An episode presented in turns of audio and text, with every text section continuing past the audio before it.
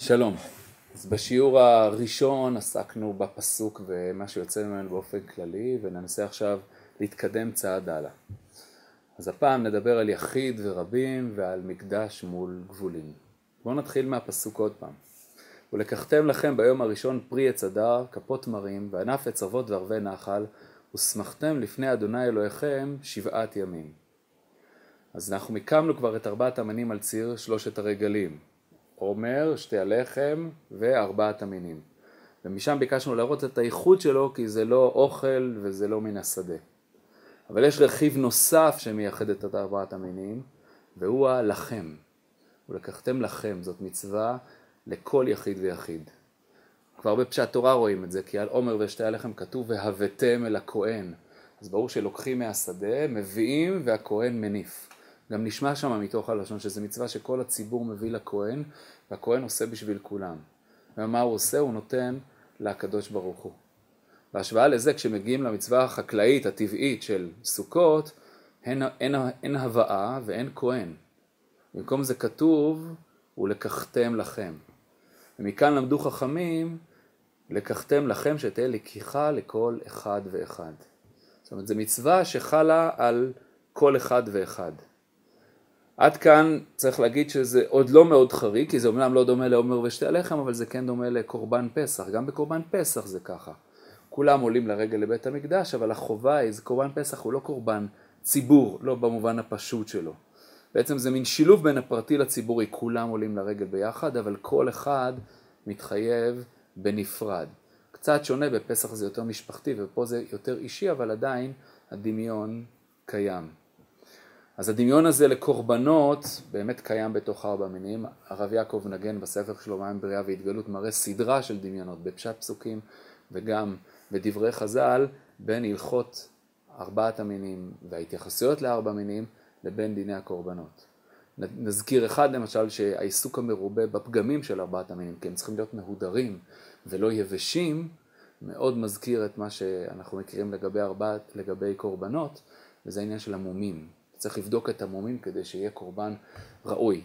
אפילו חז"ל משתמשים בפגמים של האתרוג, הם קוראים לו מומים, אז ממש משתמשים באותה לשון, וההידור הרב שאנחנו בודקים זה ממש שם את ארבעת המינים, משהו כמו, כמו קורבן, אני בורר אותו היטב כדי לקחת את הטוב ביותר לפני שאני הולך לעמוד איתו לפני ריבונו של עולם. אבל גם ביחס לקורבן פסח יש הבחנה חשובה. כי בכל הקורבנות בסוף מביאים לקדוש ברוך הוא גם בקורבן פסח. אמנם חלק חוזר אלינו בסוף, אנחנו אוכלים, אבל קודם כל יש תשתית של הקרבה שהיא למזבח או לכהנים, זה ניתן ויוצא ממני הלאה. בעוד שבארבע מינים לקחתם לכם זה לא רק שכל אחד ואחד לוקח, אלא גם כל אחד ואחד לוקח וזה נשאר אצלו. הוא לא מביא את זה לקדוש ברוך הוא. מה הוא עושה עם זה? סוף הפסוק אומר, ושמחתם לפני השם אלוקיכם שבעת ימים. מה זה אומר? מה זה אומר שמחתם לפני השם אלוקיכם שבעת ימים? בואו נתחיל מהלפני השם. לפני השם מופיע בכמה מקומות בהקשר רוחני, ואברהם עודנו עומד לפני השם. אבל מהקמת המשכן ואילך, לפני השם מופיע עשרות או אפילו מאות פעמים, כמבטא חד משמעית את המשכן. כן, פתח אוהל מאוד לפני השם אשר ייוועד לך שמה. לכן הפשט שלפני השם, שמחתם לפני השם, הכוונה במקדש, וככה גם הבינו חכמים. שמחתם לפני השם, פירושו של דבר, שמחה במקדש. אז זו פעולה שאומנם היא אישית, והיא לכל אחד ואחד, אבל היא פעולה של שמחה במקדש. מה זה פעולה של שמחה? מה אנחנו בדיוק אמורים לעשות? מה, מה זה, זה ציווי על הרגש כמו ואהבת את השם אלוהיך?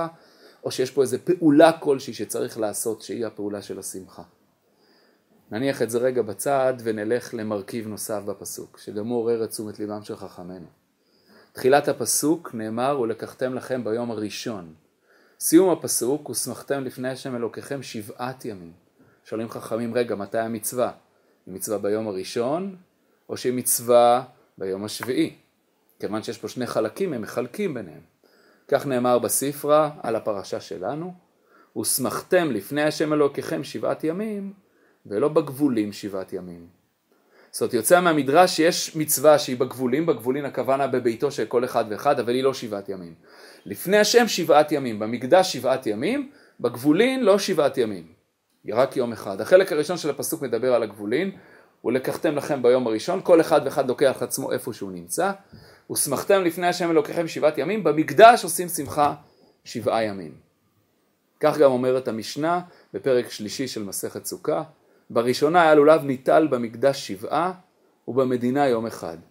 משחרב בית המקדש התקין רבן יוחנן בן זכא שיהיה לולב ניטל במקדש שבעה, במדינה שבעה, זכר למקדש, ושיהיה יום הנף כולו אסור. עוד נחזור לבאר את תקנת רבי יוחנן בן זכאי, אבל קודם כל נראה מה יש פה. שוב, שתי מצוות. אחת היא בגבולין, והיא ביום הראשון, והשנייה היא שמחה לפני השם שבעת ימים. נזכור שסוכות הוא חג עלייה לרגל, כך שממילא רבים מעם ישראל נמצאים במקדש כבר מהיום הראשון. אבל מתוך ההשוואה לסיום של הפסוק, שזה לפני השם שבעת ימים, הבינו שביום הראשון זה לא רק לפני השם. זאת אומרת, זו מצווה שהיא לא תלוית מקדש. האמת אם נדייק לפי חלק ממקורות חז"ל, וגם כך הגדירו חלק מהראשונים, זה לא בדיוק שמצווה לא תלוית מקדש, אלא הם ניסחו אחרת. היא מצוות מקדש, אבל ביום הראשון היא מתפשטת אל הגבולים. המצווה כל כך חזקה, כל כך משמעותית, שהיא פורצת את גבולות המקדש, וגם כל אחד ואחד נוטל אותה במקומו. אז אם ככה, יש פה באמת יסוד אישי ויסוד ציבורי. יסוד אישי כל אחד ואחד, הוא נכון גם כל אחד ואחד בביתו הפרטי ביום הראשון, מין התפשטות כזאת מן המקדש אל הגבולין, ויסוד ציבורי, כי גם ביום הראשון נמצאים כולם יחד, ובוודאי בשאר שבעת הימים שנוטלים אך ורק במשכן. אז יש פה משהו שהוא או שונה מקורבן, או שהיה נגיד לא שונה מקורבן, בדיוק הפוך, הוא מן הרחבה של הקורבן. הרחבה של הקורבן שמגיעה ביום הראשון אפילו לביתו של כל אחד ואחד. מכאן נוכל להבין גם את תקנת רבי יוחנן בן זכאי. המשנה הרי נותנת לנו שתי תקנות שהתקין רבן יוחנן בן זכאי עם חורבן המקדש. ליטול ארבע מינים כל השבוע, זכר למקדש, ושיהיה יום הנף כולו אסור. יום הנף זה הנפת העומר, יום ט"ז בניסן. בזמן שבית המקדש היה קיים, מרגע שהניפו את העומר הייתה מותרת התבואה החדשה. היה יוצא כל בעם, בוקר, צהריים, הניפו את העומר, מרגע זה תבואה חדשה מותרת. אחרי שחרב בית המקדש, אין לנו הנפת העומר, מתקין רבן יוחנן בן זכאי, מעתה ואילך, כל היום אסור. מותר לאכול את התבואה החדשה מי"ז בניסן, מיום למחרת, לא בט"ז. נשים לב ששתי התקנות הן שונות באופן שבו אנחנו יוצרים זכר למקדש. כשמדובר על יום הנף, מדובר על פעולה נגטיבית. אין מקדש. אי אפשר להקריב מחוץ למקדש. אסור להקריב מחוץ למקדש. זה איסור חמור, זה שחיטת חוץ. אז מה נשאר לנו לעשות? נשאר לנו להחליף את הפעולה בשתיקה, את הפעולה בזמן. אין קורבן, במקום זה פשוט נחכה. יהיה יום שלם ונוכל להגיד לעצמנו ביום הזה היו מקריבים, היו מניפים את העומר, עכשיו כבר זה היה אמור להיות מותר. אין לנו עומר, מין יום של חיסרון, והחיסרון הזה מחליף את המקדש שלא היה. אז זו צורה אחת של לזכור את המקדש, דרך לייצר את החלל, כמו לא, לא לסעד איזה חלק בבית. אבל עם ארבע מינים זה אחרת, כי ארבע מינים זה תחליף. אם אין בית מקדש אני מעביר משהו מבית המקדש אל הגבולין גם בעולם עולם אחרי שחרב הבית. זה קצת כמו בית כנסת שהוא בית מקדש מעט יש יחסית לבית המקדש הגדול. אז נענועי ארבעת המינים זה פעולה עם אופי מקדשי שנמצאת ביומיום שלנו גם לאחר החורבן. זה מה שמיוחד בה. זה מאוד מובן איך זה אפשרי, כי רבי יוחנן בן זכאי מצא לעצמו מצווה מוכנה. מצוות הנפת העומר באמת מצווה מקדשית מובהקת. ואחרי החורבן אי אפשר לעשות אותה מחוץ לגבולות המקדש, אין מקדש, אין הנפה. אבל מצוות ארבעת המינים כבר בפסוק מזמינה את זה, כי אם יש כבר התפשטות ממקדש לגבולין, אז כבר ברובד הדאורייתא, גם כשבית המקדש קיים, אנחנו רואים שבית, שהמצווה הזאת יכולה לצאת מהבלעדיות של המקדש, וכאילו לייצר מין התפשטות של המקדש גם אל עולמו של כל אחד ואחד. לכן לאחר החורבן שרבי יוחנן מבקש לתקן זיכרון לשתי המצוות הללו, הוא עושה את זה בשתי צורות הפוכות, אחת דרך העדר והשנייה דרך תחליף. ויוצא מכאן שיש לנו באמת מצווה נדירה יחסית של פעולה מקדשית בתוך היומיום שלנו. פעולה פולחנית. פעולה שבה אנחנו מתפללים בעזרת מעשים. הרי בעולם שחרב המקדש, המילים החליפו את המעשים. כך אנחנו אומרים, ונשלמה פרים שפתנו. אז במקום מעשים, אנחנו אומרים מילים. זה טוב ויפה, אבל חסר פה משהו. כי יוצא שכל הקישור שלנו עם הקדוש ברוך הוא נמצא במישור המחשבה והדיבור. אבל מישור המעשה נותר גלמוד. היכולת שלנו לדבר עם הקדוש ברוך הוא דרך מעשה, להתקשר עם הקדוש ברוך הוא דרך מעשה. במובן הזה, ארבע מינים הם מין אפשרות מיוחדת להתפלל בעזרת תנועה. להתפלל בעזרת מעשה, לא רק בעזרת מילים.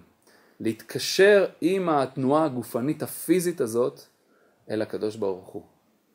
נבהר קצת בהמשך איך היא בדיוק עובדת. אפשר להגיד שזה מאפיין כללי של המצוות שלנו. עולם המצוות שלנו הוא באמת עולם מצוות שיותר קל לנו להבין אותו כרעיונות מופשטים.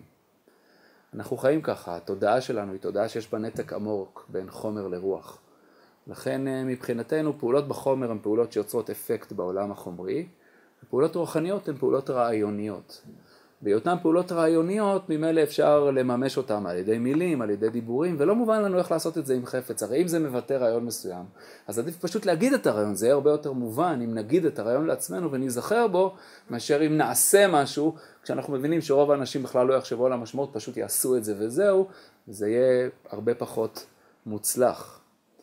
אבל עולם המקדש הוא עולם אחר. עולם המקדש הוא עולם שבו הקדוש ברוך הוא נוכח בגוף, נוכח בתוך המציאות. שבו הרוחני והחומרי מתקשרים דרך הממשות של המקדש, שהקדוש ברוך הוא נמצא בגוף, בקצוות של הציפורניים, נמצא בידיים, נמצא בנוכחות בצורה הרבה הרבה יותר חזקה וממשית.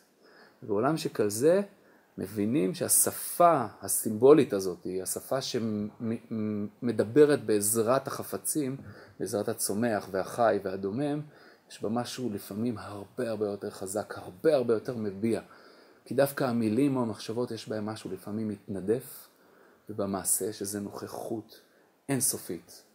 ויותר מזה, בשיחה על ידי מעשה, יש באמת חיבור של רוח וחומר, כי עכשיו החומר עצמו מספר סיפור, אומר משהו. ויש לנו באמת בארבע מינים הזדמנות לעשות מצווה נוסח מקדש. מה שאסור לנו לעשות במצוות אחרות, אנחנו אסור לנו להקריב מחוץ למקדש. העולם הזה היה ונסגר, אנחנו לא יכולים לחזור אליו באופן מלאכותי. אנחנו ממתינים למשהו שיתחדש. אבל הנה, רבן יוחנן בן זכאי אמר, מצוות ארבעת המינים היא מין התפשטות ביסוד האינסופי שלה, ביסוד הגן עדני שלה, מזמינה יכולת לגעת באותה שפה ייחודית של גוף, גם בתוך עולם שבית המקדש לא קיים בו. מעניין לציין בהקשר הזה את אה, דברי הרמב"ם, הרמב"ם בפירוש המשנה במסכת סוכה, ויש לזה גם רמיזה בהלכות, טוען שלפני השם זה לא רק המקדש, שלפני השם זה כל ירושלים. ירושלים שבין החומות כמובן צריך לציין. הרמב"ם בהקשר הזה מבין את ארבעת המינים קצת כמו מעשר שני, שזה גם לפני השם, אבל לא רק במקדש, אלא כל ירושלים במובן הזה עם מקום השמחה, גם קודשים קלים נאכלים בכל ירושלים, לפני השם, ב... שזה, לפני השם, שזה בכל ירושלים. אה, כמה מהאחרונים ציינו שלפי השיטה הזאתי, יכול להיות שגם בזמן הזה יש מצוות עשה מדאורייתא של שמחתם לפני השם אלוקיכם שבעת ימים בתוך ירושלים שבין החומות. כך תן למשל בעל הביקורי יעקב, שהוא בעל הערוך לנר, ועוד כמה אחרונים הלכו בעקבותיו. אחרים חלקו עליהם, חשוב לציין, הם טענו שאומנם הרמב"ם אומר כל ירושלים, אבל הוא אומר כל ירושלים בזמן שהמקדש קיים. אם יש מזבח, אז גם ירושלים נכנסת אל הקודש, אבל אם אין מקדש, ירושלים לא, ולכן יש חולקים על הדבר הזה. אבל יש גם כמה וכמה אחרונים שנקטו בדרך הזאת, ולפי שיטתם, גם היום אפשר לקיים את מצוות עשה של שמחתם לפני השם אלוקיכם. עוד סיבה לעלות לרגל בחול המועד סוכות, ללכת ליטול ארבע מינים בכותל.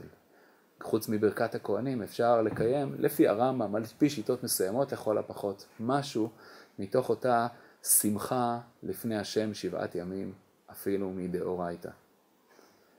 אז נסכם ונאמר שיש לנו בעצם פה שתי מצוות. האחת היא של היום הראשון, היא פעולת לקחתם, עוד נצטרך להתבונן בה, והשנייה של כל שבעת הימים והיא פעולת שמחתם. זה קצת מזכיר, אם נרצה, את מה שאנחנו מכירים בחתונה. יש את האירוע ביום הראשון, האירוע הגדול, הוא הנישואים עצמם, הסעודה הגדולה, וממנו שופעים עוד שישה ימים שמצלימים לסך של שבעה, שבעת ימי שמחה, שבעת ימי משתה. כאילו האירוע הגדול ממשיך אליו הלאה עוד שמחה של שבעה ימים נוספים. האירוע הגדול הראשון הוא כל כך גדול שהוא מתפשט מגבולות המקדש אפילו אל הגבולין ואל כל אחד ואחד וממנו נמשכת שמחה כל שבעת הימים שמתבטאת בבית המקדש בשמחה הגדולה, שמחת בית השואבה.